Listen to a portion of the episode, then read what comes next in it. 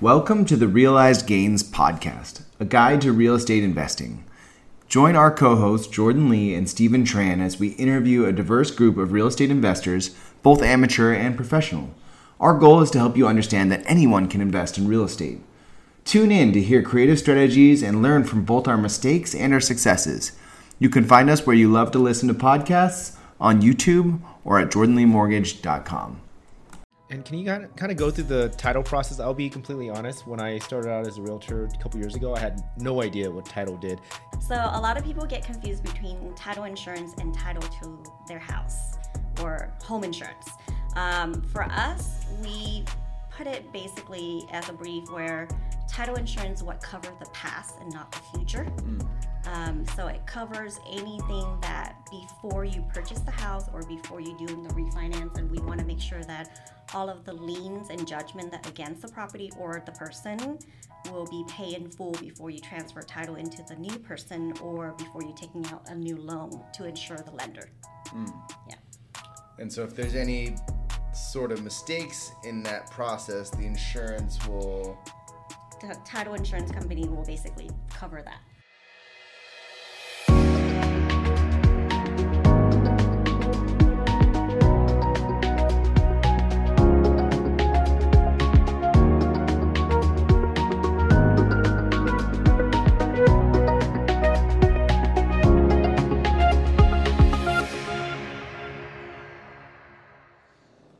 Everyone. Thanks for tuning in to episode 45 of the Realized Gains podcast. I'm your co host, Jordan Lee, a mortgage lender based here in Portland, Oregon, and I'm licensed in nine states.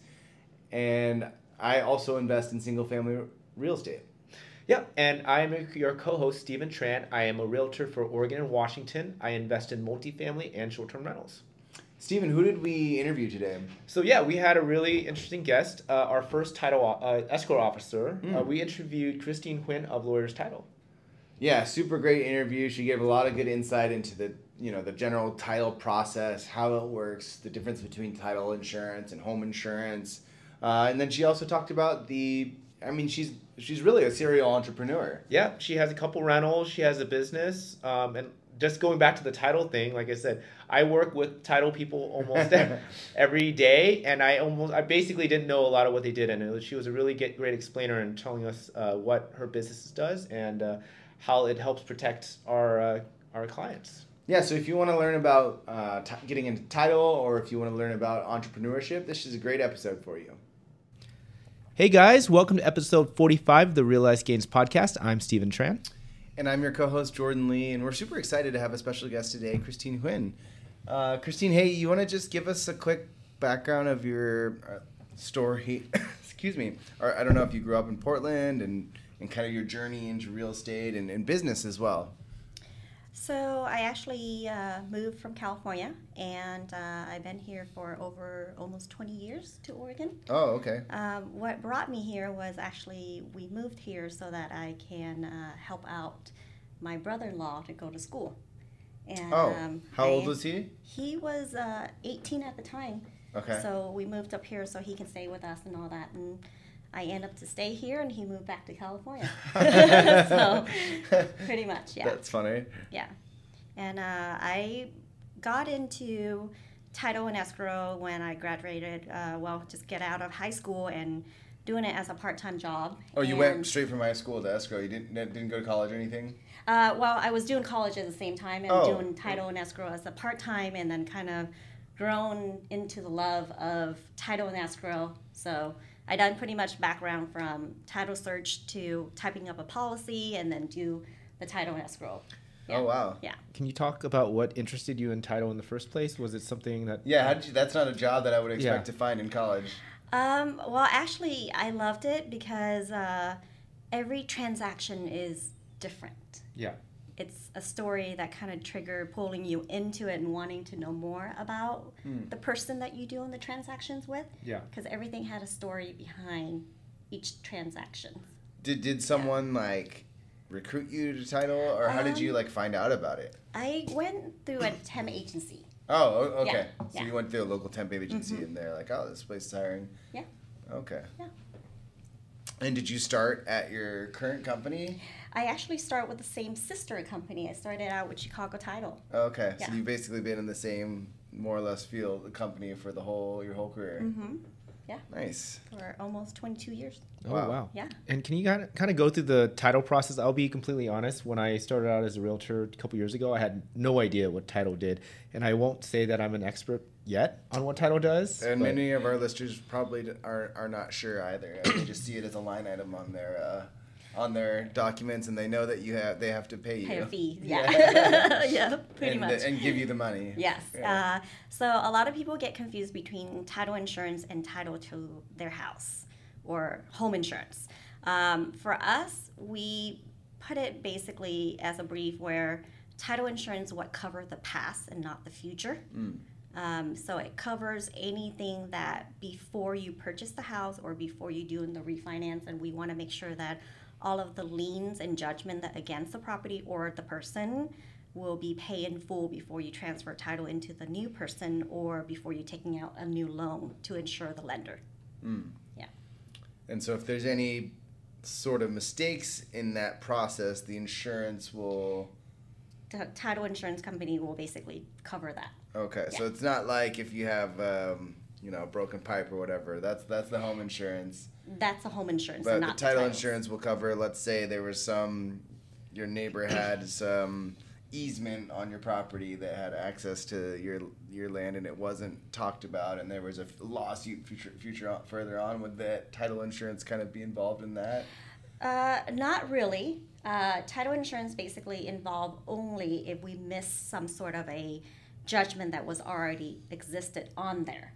Okay. So, for example, if there was a line of credit that we weren't aware, people didn't disclose, and we went ahead and closed the transaction without paying the previous I see. item off. So, for example, if the previous seller had maybe they had three home equity line of credits and you paid off two of them, but there was one remaining, the lender would technically still have a claim to the title on the property. But as your insurance company, you wouldn't make the new buyer. You would pay, you would cover it because it was like your Mm-hmm. yeah, error. we either cover it or we go back to the previous owner and we Uh-huh. kind of like go through our channel and claim Right. the money back. Right, yeah. right. you And that's- usually try to push on the, the the old seller first before you. Well, we have um, what's it called reserve um, in our line to cover certain loss. course, yeah. So, but we do have attorney who will go back to the previous owner and try to claim that money back first. Yeah. But in the meantime, if we you know try to make the property clear and insuring the new lender, we have to take that loss before we can go back and try to claim it back. Oh, okay, Yeah, okay. Yeah. yeah. no, that makes more sense. I mean, Yeah. I, I'm assuming for a title company, they don't want to be, you know, quote unquote, losing money or going through the reserve. So, Yeah, I'm curious. Like when uh, did the title insurance? I mean, it's I'm sure sure it's obviously been around for quite a while, but like there was probably a time before that when you would buy a property and suddenly the bank's like, oh, too, too bad, like you owe all this money. Um, well, there's there's certain things. So there's why that it's why we have title insurance and it's put you at peace because a lot of people who do outside transaction without title insurance, like for example, oh, I we know each other, we're just going to do it outside. Here's the money, here's the house, kind of mm-hmm. deal, and there's no title insurance involved, and they basically only do a deed on their own, transferring title. Right. And what happened if the person that you trust so well that you think that you know them and they end up to have some clout on title basically if they have a you know outstanding debt on there they have divorce issue they mm-hmm. have judgment bankruptcy they even have child support all of those doesn't go away Right. because there was no ti- title insurance for us to step in to insure the previous all of the old liens that go away Mm. Mm.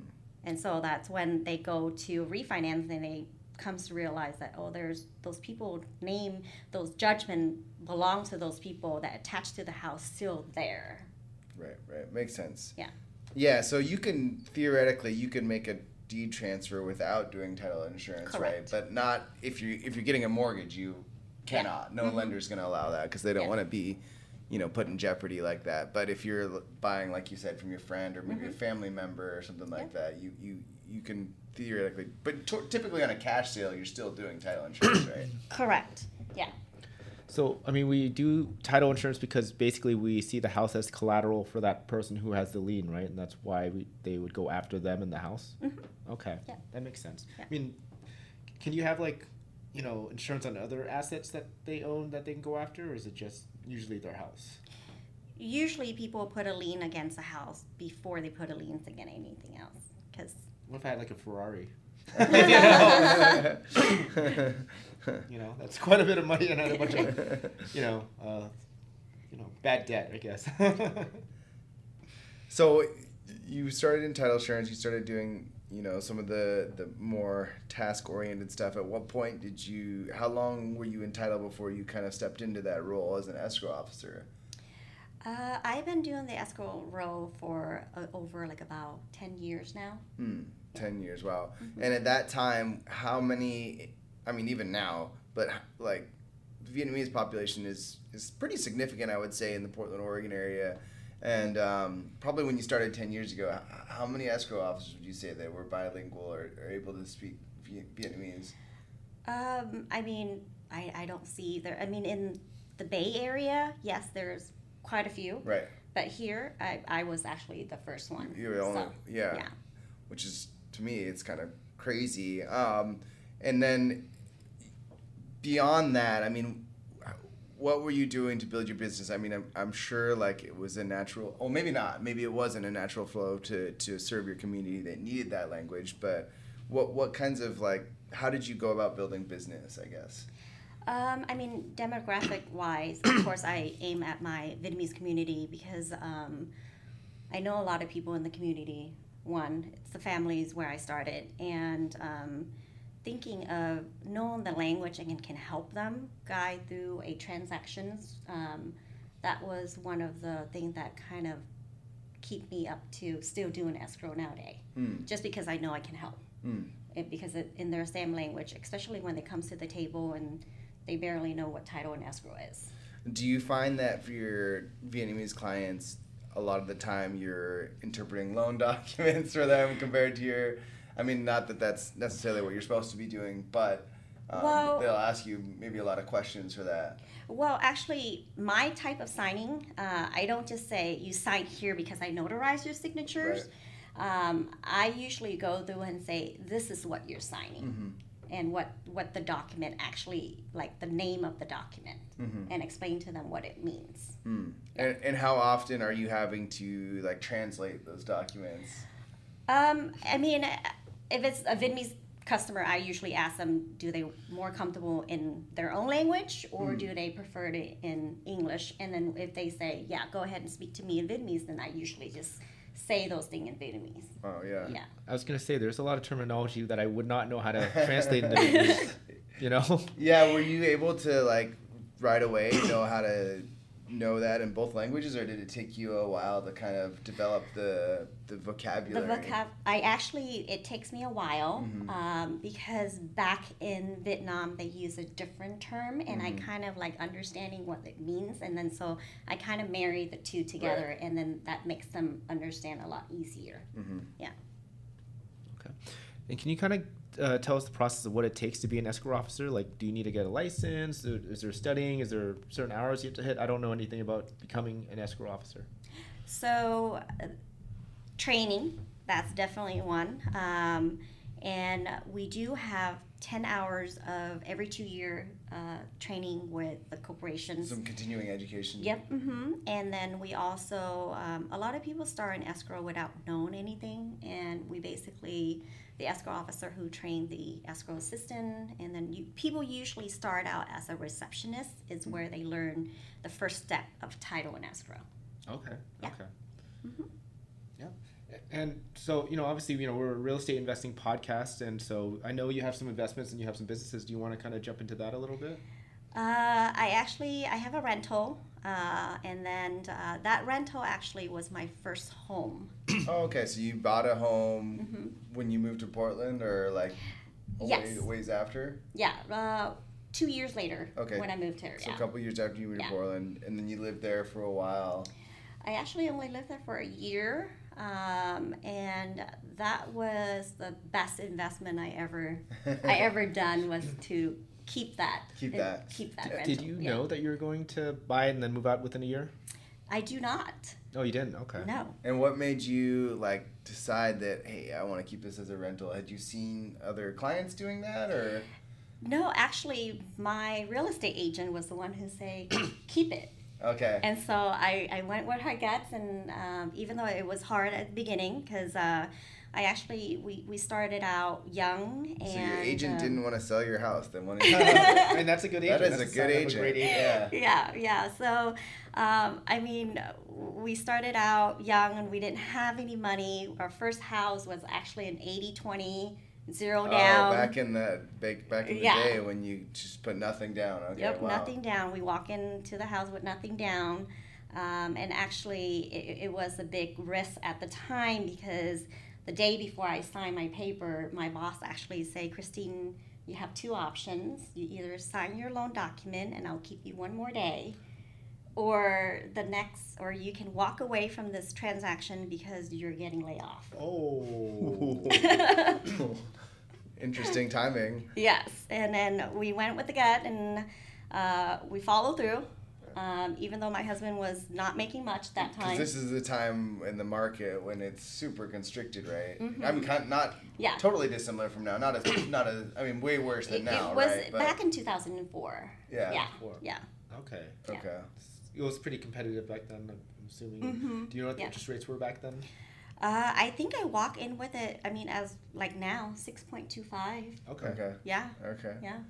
Okay. And then so you got the home, and then what did you do? Were you able to just Uh, I actually pick up uh, the same job within the three months. okay just Yeah. with a different with the sister company? Mm-hmm. There was a, an opening available, Mm-hmm. and then and you, the position you left was escrow officer, and you came back to escrow officer. No, or- I was uh, an assistant. Oh, you were still assistant at Yeah, the time. Okay. yeah, yeah. Okay.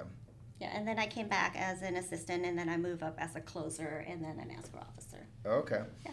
And then a year later, you bought another home, Mm-hmm.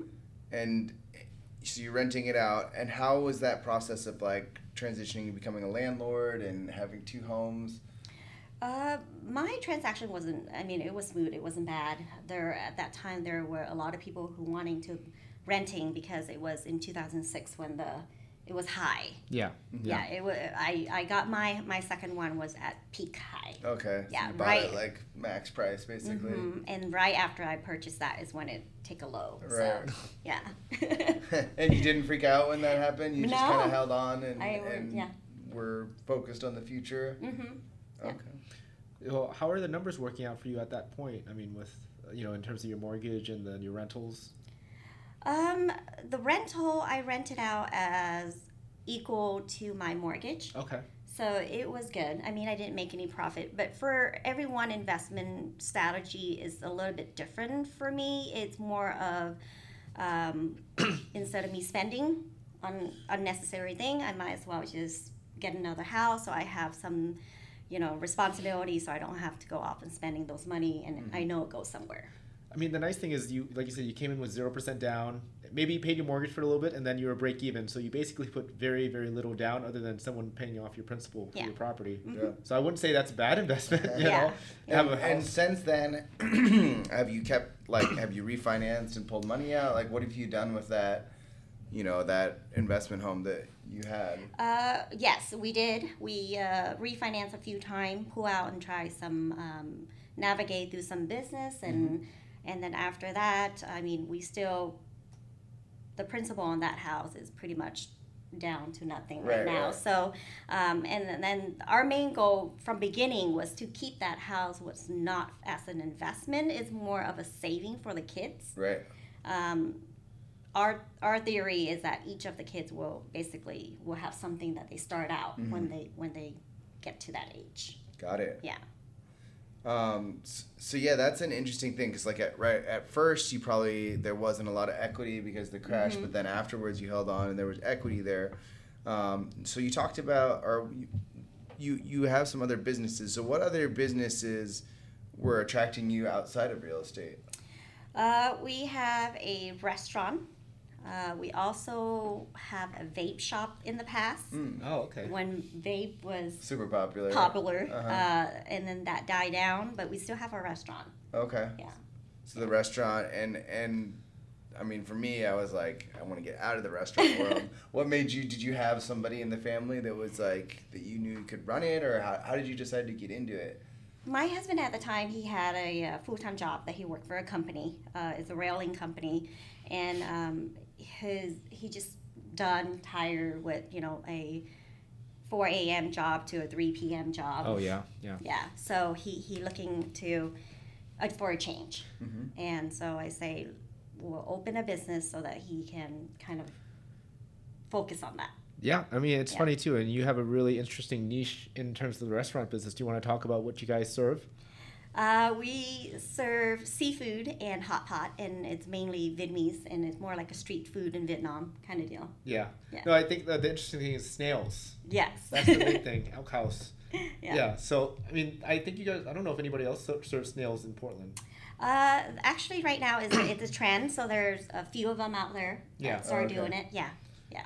I mean, we all know your place. We- We've been there a couple of times. Yeah. Snails and karaoke. Yeah. Late night. and and so when did you open the restaurant? we opened it back. Ooh, I want to say. I can't remember. It's been at least I would say eight years now. Oh, okay, so it's been had. it's pretty stabilized at this point. And were you Yeah. able to buy the building when you opened it, or was it oh it's always been on lease? Oh, it's on lease. Okay, Yeah. okay. Yeah. Yeah. Um, and how have you felt that your kind of the money that you've invested in business versus real estate? How, how have you seen Uh, the, the difference in growth and equity and, and cash flow? I guess. to be honest, uh, if I do have a choice and if I do have an option, I'd probably stay in real estate. Mm. Uh, it's more, even though people think it's scary and not stable, but for me, if you're gonna, it's it's it's better Mm. because the restaurant you can't predict the volume and the number of the customers, you know, those kind of things. So Yeah, but you guys you guys made it through COVID, so you did better than a lot. yes, yeah, yeah. I mean, how much focus is your uh, are you in the business? Because you obviously have a you know a job as a escrow officer. You have your rentals, which I don't know if do you manage that yourself too, hmm and then you have a restaurant, which is completely a whole different thing. Uh, do you work in the restaurant at all, or do you do anything there? Uh, I did. uh, for the first three years that we opened, I actually busting tables. Oh my god! Uh, I got I'd out get of out of my- work five o'clock and go Yep, yep, yep. and go bust it. Oh until God. two o'clock in the morning. Uh, I, I I got home. I basically crawl up my stairs. Yeah. I, I do remember those dates. Yeah. Okay, yeah. Yeah. And I mean, like you said, you if you had to start over, you do all all real estate instead of the restaurant, right? Yeah. Okay, so I mean, what are the pitfalls of running this business? Uh, you can't control a lot of things. Uh, supply chain, Mm. uh, employee, Mm. um, rate inflations. I mean, there's so many that you, it's out of your control. Right. Yeah, you can see an instant cash flow. You can see an instant cash return, but you have to manage that cash very well Mm-hmm. for it to carry through those, you know, down time. Yeah, and I, that, I that's kind of the things that scared me. And also, I feel like if you don't own the the real estate too, the prospect of selling is always a challenge as well. Like, I mean, maybe maybe it's easy if you're you have a good enough balance sheet and you have a good enough um, numbers. Like trying to sell a small business sometimes can be pretty challenging, right? Yes. Yeah. I mean, yeah, especially if you're coming up on your lease terms. Like you have a five year lease you're coming up, and then you Mhm. never know what the the landlord's going to charge for the the new person who buys your business. Yeah. Yeah. So that's always difficult. And it's hard because, especially when people want to buy a business, they want to buy a business that more sustainability, where it's already there's a gain. Right. No one want to walk in on a business that it's already a negative. Right, right, Yeah. and it, they want it to be something. Typically, they want it to be something pretty passive too. Yeah. right. Yeah. They don't want to Oh, have yeah. to be there. They don't want to have to be putting on their apron after a long Yeah. day at work. Yeah. And I, I mean, for me personally, I'm just kind of scared of the restaurant business. I've had talks about starting a boba shop or a, you know a salted cream boba, whatever, and I Mhm. just think you have that, you might have to line out the door the first couple months, and then you never know. Maybe the next trend is just, you know I don't I don't know boba stuff, but something completely different, and then you have no line at all. So Yeah. I mean, I don't know if snails are ever going away, but Yeah. I mean, we still enjoy them. That that's the thing. So that's the same thing. That's why there's a few of them out there that start, you know, pretty much doing the same similar mm-hmm. thing. So that's why. Are you are you feeling the crunch in your business with those opening up?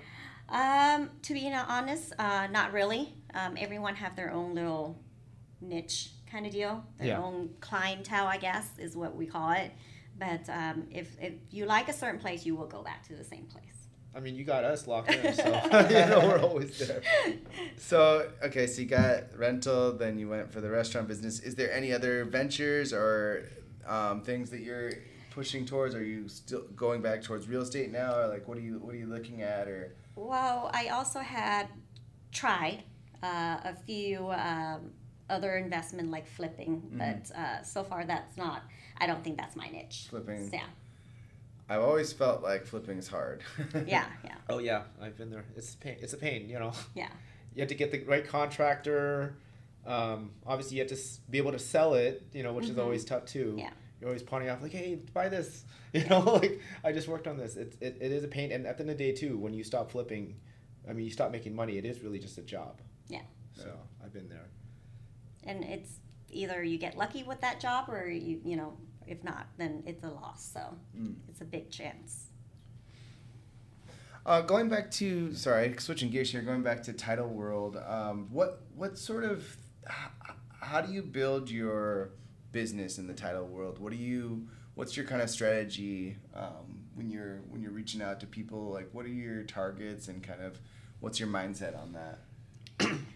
Um, my mindset is that uh, I try to branch out a little bit beside just my community. Hmm. Um, but in order for you to build that relationship, it, it does take some times. Mhm.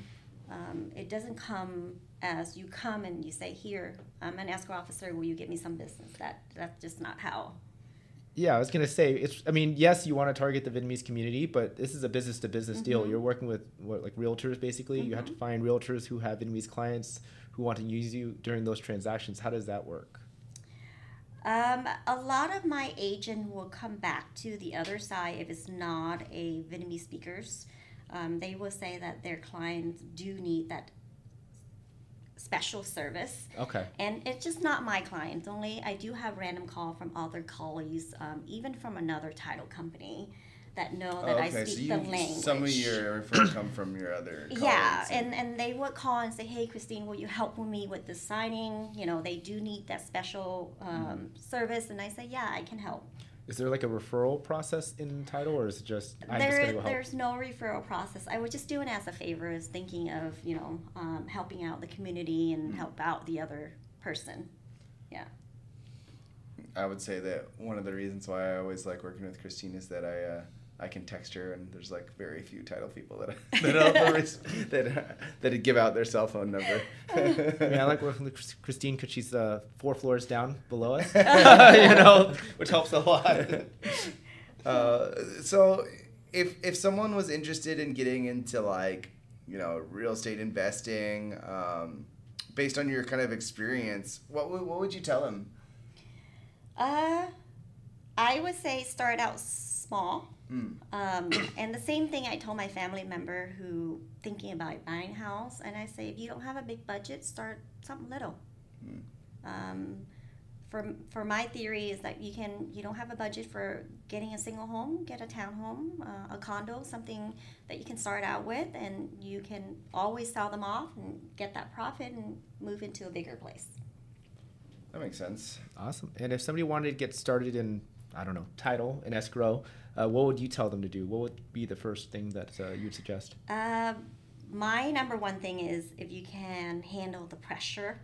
Um, there's, I mean, like every other job, there's always different type of people. Yeah. Um, if you can handle the multitask, is the number one thing, because you can be sitting there working on a file, and there can be the phone ringing, there can be people coming into your office. Um, so you have to be ready and on the spot. Okay. Yeah. I mean, you got a realtor, you got a lender, you got title. Why would they choose title over being a realtor or being a lender? Uh, we have a stateable income. Okay. Um, I mean, loan officer based on I guess some most of them are based Commission on only, commission. for the- unless you work for a bank, maybe Yeah. you'll have a salary plus. But Mhm. some of the bankers Still are commission only. Yeah. Here we, we have, you know, regular pay. Okay. A lot more benefit. We have our 401k, we have our um, company match, we have medical leave. I mean, a lot of people now offer medical leave, but I think for a place where I have vacation, for me right now, I have over a month. Oh. So, Oh. And yeah, stable stable pay is super nice, especially like this time this time in the market when you know numbers are down. It's nice to be able to have kind of consistent pay. mhm. Um, in your so in your experience in title, eh, do you eh, is there like some specific pattern that you've seen in like properties or types of properties where there'll be a consistent like errors or things that you need to avoid on on the title, or is it just totally Uh, most of the thing that I have seen lately Mm. is that transactions between family members without title insurance, Mm. uh, lots, uh, layers and layers. I have a transaction that have five seller on layers. Oh. Jeez. Because it's been consistently family, family, Family, family, family, family from you know an A person to a B, a B turn around, give it to C and D, and then Oh my C and. D turn around, give it to A, and then Mm. uh, divorce situation involved. So um, even if you're buying from family that you think you know super well, you might want to consider paying the few few thousand dollars or whatever it costs in title just so you get it with Mhm. peace of mind. Yeah. Okay. And to all the realtors and lenders who are listening in, what would you say is the most important thing in terms of your relationship with them? What can we do to make your job easier? communication. Okay. Uh, even though if you think that it's not important, uh, please do let us know. For example, like if your client's going to be out of town, uh, are they here? Are they not? It, it's it's make a huge difference. Oh, you mean like in terms of figuring out signings and things like that? Yes. It's like, yeah, they're out of the country right now. Yeah. Sorry, I didn't tell you. Yeah. Can we get a notary in, you know, India? you know, or, like- or even like when you try to work out a deal where you at the last minute where you try to draw up an addendum just say hey we're working on it right now we're probably gonna you know just give us a heads up that will save us a lot okay. Yeah. It's good to know. Good to know. Yeah. And and in the next, what's your kind of like middle long term plan in terms of investing and, and working in title? Is this kind of be what you do till you retire? What what is your long long term there? my long term is actually yes i'm still going to be working at title and escrow um, but other investment i'm actually navigating through right now is uh, through doing a private lending Oh, um, so i try that out for a few th- time now um, it seems to be working Mm. so Oh, uh, you as the lender. Mhm. and are you using like just giving your funds to another lender that's doing it, or are you doing writing the notes and stuff yourself? I am writing the note myself because my amount is not as high Okay. right now. So, um, but and most of mine are right now just short terms, like about six months or so. Okay, So- nice. How are you vetting out people you're giving out loans to? Uh, mostly our friends. Oh, okay. Yeah, people- but but I do secure against their property. But you, but you understand the uh, the methods of securing Yes. against the property. so you can't just give out blind loans. No. That's a great example of something that uses your experience Yes. um, and to, to put into a business. Mm-hmm. Interesting. And what are the typical rough terms on that now? Like, with because I'm sure, guessing you're basing it whatever similar to the market. Mm-hmm. So I basically right now I'm I'm doing like for example a hundred thousand I'm doing it at a six month I'm doing it at a ten percent. So Okay. Oh, that's not crazy. It's it's not crazy. Okay. Yeah. I, I, I want to make it where it's reasonable and it's affordable. I mean, you know, I've done hard money before, and I've obviously gotten like enough to buy a house. What are they going to be doing with, uh, you know, hundred thousand dollars at ten percent? What are they usually doing with that type of money? Uh, most of the one I'm lending right now, they're doing business. Um, they either doing a commercial thing, um, they need that in capital to uh, expand their business. Okay. Most of the reason that. Mhm. Do you I'm read doing through right like their business plan or anything like Mhm. that? Yeah. And then you just collateralize it on Their one of their one of their properties. Mm-hmm. And I mean, how small do you have to get uh, to be to get started with this? Like, what if I wanted to hand out like a couple thousand bucks, like three thousand bucks? I, I, I mean, you can do it. It's up to that person how comfortable they want it to. Because some people will say, "Hey, three thousand. I don't want you to put secures against my house." Oh yeah, I mean, I don't. You know. so it, it just depends. okay. Yeah, because I mean, just for people who might want to get started in the business, what should be their minimum in terms of what they're lending out? Um, for me, I honestly I started out at fifty. 50. Yeah, 50. Yeah. And you do six month term, so yeah. Yeah. that's a pretty good return though. Yeah. Okay. I mean, it's it's enough to, for you to make a car payment. So I might look into that. see, instead of instead of you making your payment, people are paying paying for you. Yeah, I mean, I I have some money that I. I- I'll probably talk to you about see what, I, see what I can do right now. It's not enough to buy real estate, but it's enough to help somebody do something. Yeah. You know, Yeah. so I'm interested in learning about the process, and we'll take that offline. Oh, um, if there, yeah, if anyone wanted to like contact you to talk about getting into title or to, um, you know, pick your brain on lending and business, uh, how would they find you? Would Instagram best, or where, where, where do you where do you live? Uh, I mean, uh, on if you put just lawyer's title and then Kristine Huynh, it should come up. Oh, Yeah. okay. We're, we're actually uh, upgrading our Google search right now with actually it's company Y. We're doing a new phase Oh. of it. Yeah. Perfect. Yeah. Okay. Awesome. Well, thank you so much for coming on. We really appreciate you sharing your knowledge. You're welcome. Thank you for having me. Thank you.